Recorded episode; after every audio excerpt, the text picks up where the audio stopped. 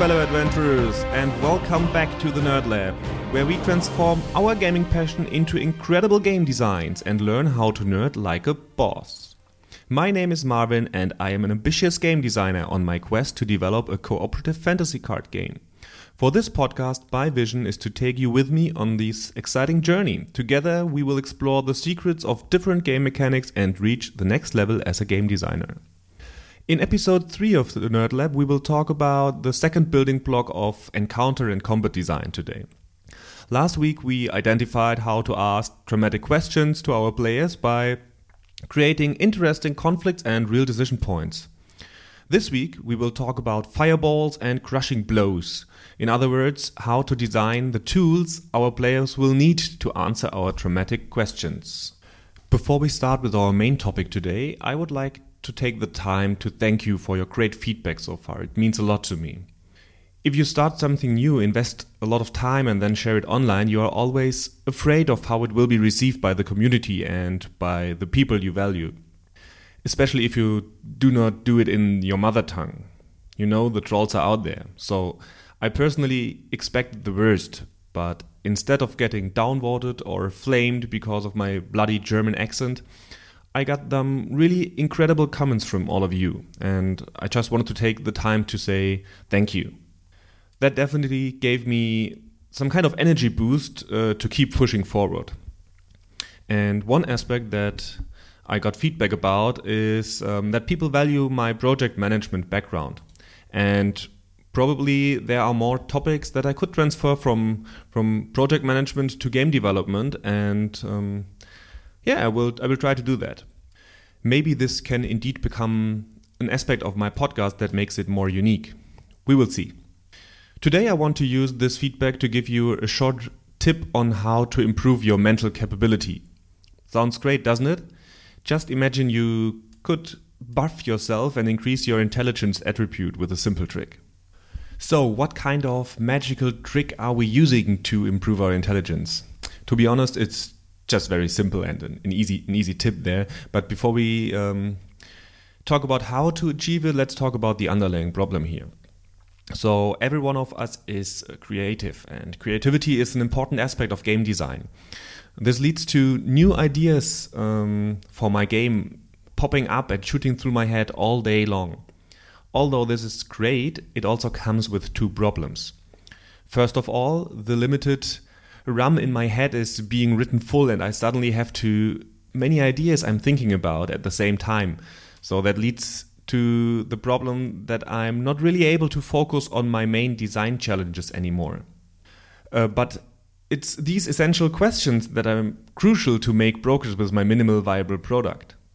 The second problem is that it keeps me from living in the moment when I'm spending time with my family, for example, I want to enjoy that time and I don't want to be mentally in my own gaming world all day long. But I also don't want to lose these great ideas I have during the day. That's why I'm using a concept called inbox. The concept comes from the book Getting Things Done by David Allen. You know, many of you will, will know the book. For those who don't know it yet, um, here is one aspect that I have adapted for my daily game design work. Instead of carrying all my thoughts and tasks around in my head, I immediately write them into my inbox. This should be as easy as possible and don't take longer than a few seconds. In my case, my inbox is a OneNote notebook, um, but I have also used uh, Evernote for that in the past. Uh, every new entry should be a new page. No ordering, no tagging, nothing. The goal is to get it out of your head as soon as possible. This creates space in your head, prevents distraction, and gives you the mental strength to focus on the essential issues you are working on at, in that moment. What's very important is that you have a system in place you can trust. That means you need some kind of fixed appointment where you empty your inbox and put the topics in, for example, your design document or your design diary or um, a kind of backlog for later.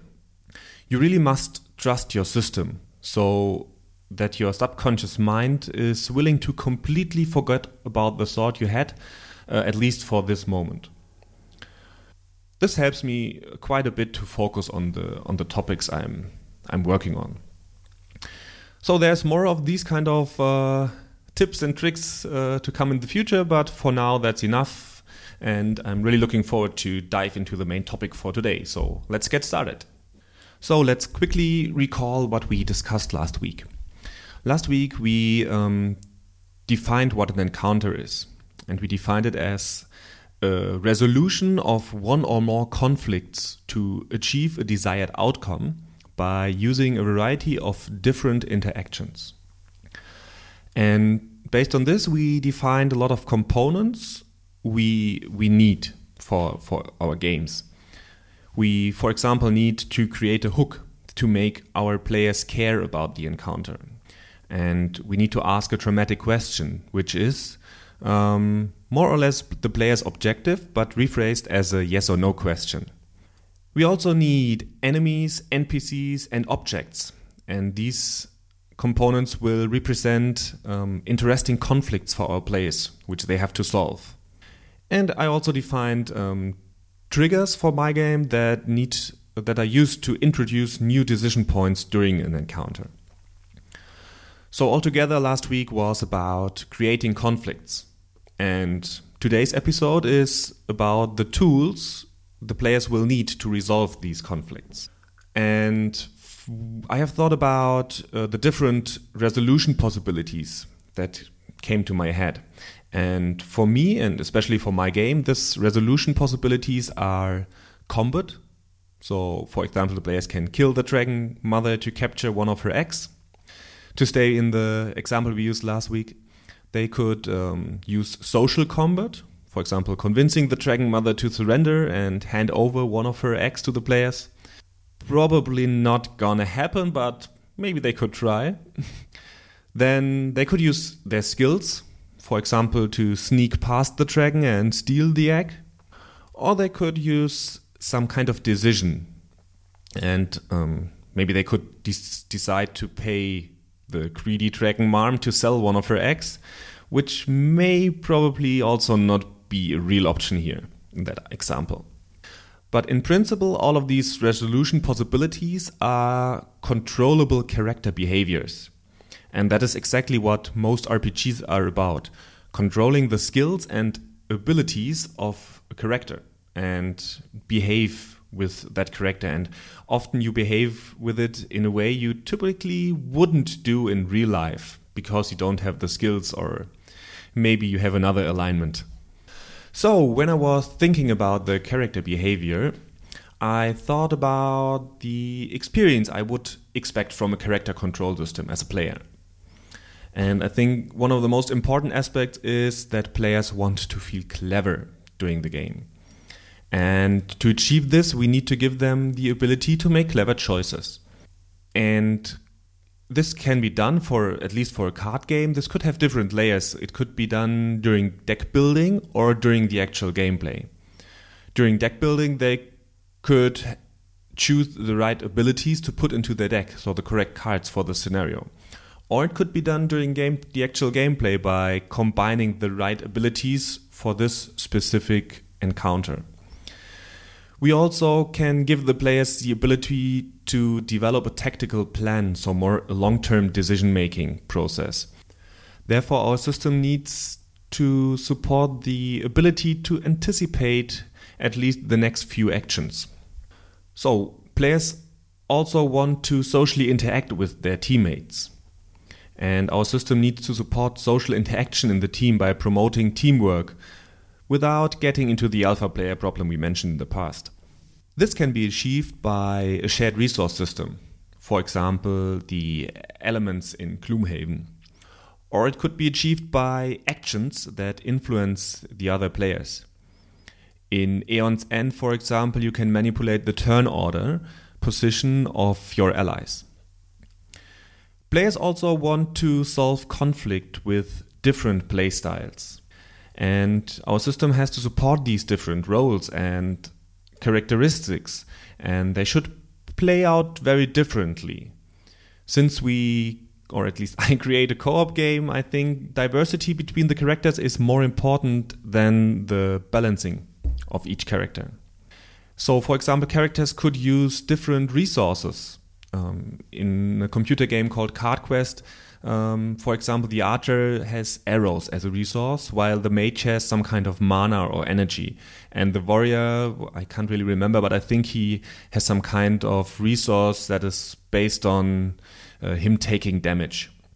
So they all play out very differently, um, and I don't think they are very well balanced, but they create very different play styles, and um, I think this is something we should have for our game as well. Um, and it helps characters to fulfill different roles in in, in a cooperative fantasy game. Players also want, um, I think, or expect an evening full of fun to relax from their daily life, and um, they don't want to participate in another math lesson. Uh, this could be achieved by simple and fast paced resolution mechanics. While I think puzzles can be fun, um, I think they are also very often mentally challenging. And I personally pre- personally prefer a system with at least some kind of randomness or hidden information so that players cannot find an optimal solution. However, this randomness often comes with a cost as well. Um, in my first prototype, for example, I had a, a roll for to determine the chance to hit, um, I had a lot of modifiers. I had a roll to determine whether the opponent could block. I had different types of damage. I had armor. I had saving throws. Um, and this led to a combat resolution that took not only ages, it also required some mentally challenging thinking. And in my next prototype, I will um, massively reduce the components here. I would like to create a system where the planning of character actions take longer than the actual combat resolution. Another aspect is that players don't want to have too many downtimes. Uh, as mentioned before, my game should have many decision points, therefore, the resolution mechanic must be simple. But we also cannot give too many options to our players, otherwise, the decision making takes too long as well. You have to remember that different players need a different amount of time to process information and to make their decisions. A good example for this problem can be found in Magic the Gathering. Uh, imagine you are playing an aggro deck and that wants to kill your opponent as soon as possible. Your decisions are probably very easy. Play all your creatures, turn them sideways, and attack. Repeat. When you now play against a control player that always has a lot of cards in his hand, um, what means he has a lot of options, there's a high chance that you have way more downtime than your opponent. The same can be true for cooperative games where one player has two options while the other has 10. So we need to support different playstyles such as aggro or control. And this will definitely lead to a difference in complexity when it comes to decision making. But one goal should be to equalize the complexity to some degree in order to minimize downtimes for, for other players. Not an easy task. From my experience, I think three to five real options are a good place to start. Other ways to reduce downtime and decision making time could be a form of timers, as done in the XCOM board game, for example, or to prevent players from being allowed to discuss every single action or decision. And if one player always needs more time than the others, I think it would typically be solved within the social group itself. Another aspect players expect from a character behavior system is um, variation. And they don't want to use the same spells over and over again. They want new and exciting content and spells during the game. Um, so I think we have to make sure our system has enough design space for new skills um, and character behavior. And also, players want to be rewarded for good actions and see progress for their character. So, everyone likes to be rewarded, of course, and we need some kind of leveling or progression system. For example, skill trees from computer RPGs come to mind, where players gain access to new skills uh, every level, or where they are able to improve uh, their spells and skills uh, during the scenario or during the session. The list of expectations of a character control system that I have come up with, and that by no means claims to be an exhaustive list, is that players want to feel clever, players want to socially interact with their teammates, players want to solve conflicts with different playstyles. players prefer fun over complexity, players don't want to have too many downtimes, players want variation, and players want to be rewarded for good actions and they want to see progress. We have to keep these requirements in mind when we think about creating our skill system. Maybe the experience you want to achieve for your game is completely different, but make sure that you understand what kind of experience you want to achieve with the tools you provide to your players.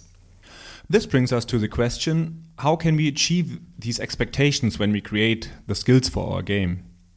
I think we need to make sure that our skills are composed of variety, uniqueness, and trade offs.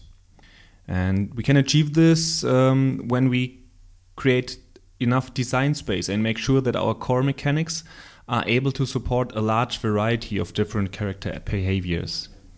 The path I have chosen is the following. My first goal was to figure out how I want my characters to solve the conflicts I presented to them. And this resulted in four different action types. And these are combat, so attack with a sword or cast a fireball, social combat, which means attack with words or diplomacy, uh, skills, for example, to disarm a trap, or decisions, which are more or less uh, options the characters can choose from. In the second step, then, I determined the different characteristics for each of these actions. And I also determined their minimum and maximum value. Let's do this for combat, for example. So, what are the main characteristics I want in my combat system? I want to differentiate between low damage and high damage. So, an attack can be zero damage, one damage, two damage. This will be a numeric value. Then, I want uh, attacks to be either melee or ranged attack and they can also be single target versus uh, multiple target attacks. And the actions or attacks can also apply negative conditions um, to the enemies, or they can they can be plain vanilla attacks without any conditions. So this step was more or less finding out the effects of your combat system or your actions. And the third step is then um, adding risk to the system or create trade offs. This means we also have to apply some kind of negative aspect to our skills. Um, some negative effects that I will use for my game, for example, I want to determine between fast actions and slow actions. So when I have a very high impact attack, I make them I make it very slow. Um, or I want uh, some kind of resource system which is uh, either low or a high amount of resource needed for this specific attack or skill. Uh, and then I want to have uh, actions that can be interrupted versus actions that cannot be interrupted. This adds a nice risk to a skill and um, creates a trade off the player has to choose. Uh, and I also want actions um, that cause a lot of enemy attention and result in getting attacked from maybe one or two enemies um, versus actions that do not cause enemy attention or only low enemy attention. And this is pretty much how we create our design space. Let's say you have some kind of initiative system for your game. If your fastest action has initiative 0 and your slowest action has initiative 10, uh, you have created a design space between 0 and 10. So if you now combine this with, let's say, melee versus range attack, you already have 22 different possible unique skills created. And we did not even take into account the amount of damage or cost for the spell or any of the negative aspects we just talked about. Another point we need to keep in mind is that we want to design player abilities that match our enemies and obstacles, or the other way around. We need to make sure our players have the tools they need to fight the enemies. Uh, let's make this clear using an example. Let's say we have two different enemies in our example. One is a stone golem and the other is, other is a goblin archer. Though the stone golem is slow, he has a high amount of melee damage and he has a very high armor value. Uh, the goblin archer is very fast. He has multiple ranged attacks per turn, um, but he does a low amount of damage and he has a very low armor. So the tactics to fight these two different monsters will be vastly different. Um, the golem, for example, could be best fought by moving fast and kite the monster, or using ranged attacks may be a good option as well. But they may not be strong enough to pierce through the stone armor. So the players need some kind of, for example, damage over time effect or other sources of true damage uh, to be able to ignore the high armor value. The Goblin Archer, on the other side, is a completely different challenge. Uh, low initial damage attack with damage over time is probably not the best option here. And also applying a negative effect that makes the opponent unable to move seems rather useless, because he could still use his ranged attacks. Instead, players would maybe prefer to engage the goblin in melee fight as soon as possible to make sure it doesn't attack the mage that prepares a spell that could be interrupted by one of the many um, low damage ranged attacks from the Goblin Archer. So in this example, we used a very small amount of our design space options here. We we differentiated between fast and slow movement. We differentiated between uh, uh, very low and high armor values, um, and between uh, melee and ranged abilities. Um, and by using this design space, we created completely different challenges for our players. And um, what we have to make sure is that the tools we give our players um, match the enemies we, we prepared. And I think it will be an iterative process. So we will come up with enemies during our design, and then we will um, look through our abilities we have created um, and see if um, if there is a very good tactic against this kind of enemy. Um, and maybe we have to adjust on our way. Maybe we have to create the enemies in, in another way to better match our our abilities, or we have to um, add some new abilities for our characters to to fight specific kind of monsters. Remember that this is all about determining the core abilities uh, of your system. All the special abilities which then will be different between the classes, um, will be added later. We first want to create our minimal viable product and then go from there. For me, it was quite easy to define the core combat tactics and their risk reward trade offs I want from my game. But it's still very hard for me to find the same depth for all the other areas like social combat or the usage of skills. Uh, I'm not sure if a skill is just a selection of a skill plus a random number generator that determines success against a target value, or how can I generate more depth here? I'm, I'm not sure yet. I have some ideas, but this remains a design challenge for, for the future. What I like is that this approach showed me that my current ideas for social combat and the usage of skills just do not have the same depth as the combat mechanics um, and there is still some work to be done. Before we finish this episode today, I want to give credit where credit is due. There are two articles that inspired me to do this encounter building series. The first one is an article from The Angry GM with the title Four Things You Have Never Heard of That Make Encounters Not Suck. And the second one is a Gamasutra article from Sebastian Lambottin about the fundamental pillars of a combat system. You can find the links, of course, in the show notes. Today, we define the experience we want to achieve with our player action system. Uh, then we narrowed it down to, to different action types and their core characteristics. With help of um, defining minimum and maximum values, we created a design space we can now use to create our specific skills and abilities. Um, and in order to create interesting trade offs, we also added um, a list of potential costs and negative effects we can, we can choose from. I know everything I talk about at the moment is still very much from a bird's eye view, but I think it is very important to understand the process um, of good encounter building before we go into more detail. From my point of view, one of the most engaging feelings a player can experience is to feel smart and proud of his or her cleverness. And a well designed encounter system, and especially the actions players can take, um, it's the perfect tool to let the players experience this feeling. So that's it for today. If you want to get in contact, please send me an email to uh, podcast at nerdlikeaboss.com. I hope you learned something today or got some inspiration for your own game. If so, I would be incredibly happy if you would leave me a short rating for this podcast on iTunes. This will help other designers to find the podcast and increase also um, my reach. Thank you so much for listening, and until next week, keep shooting for the moon and nerd like a boss.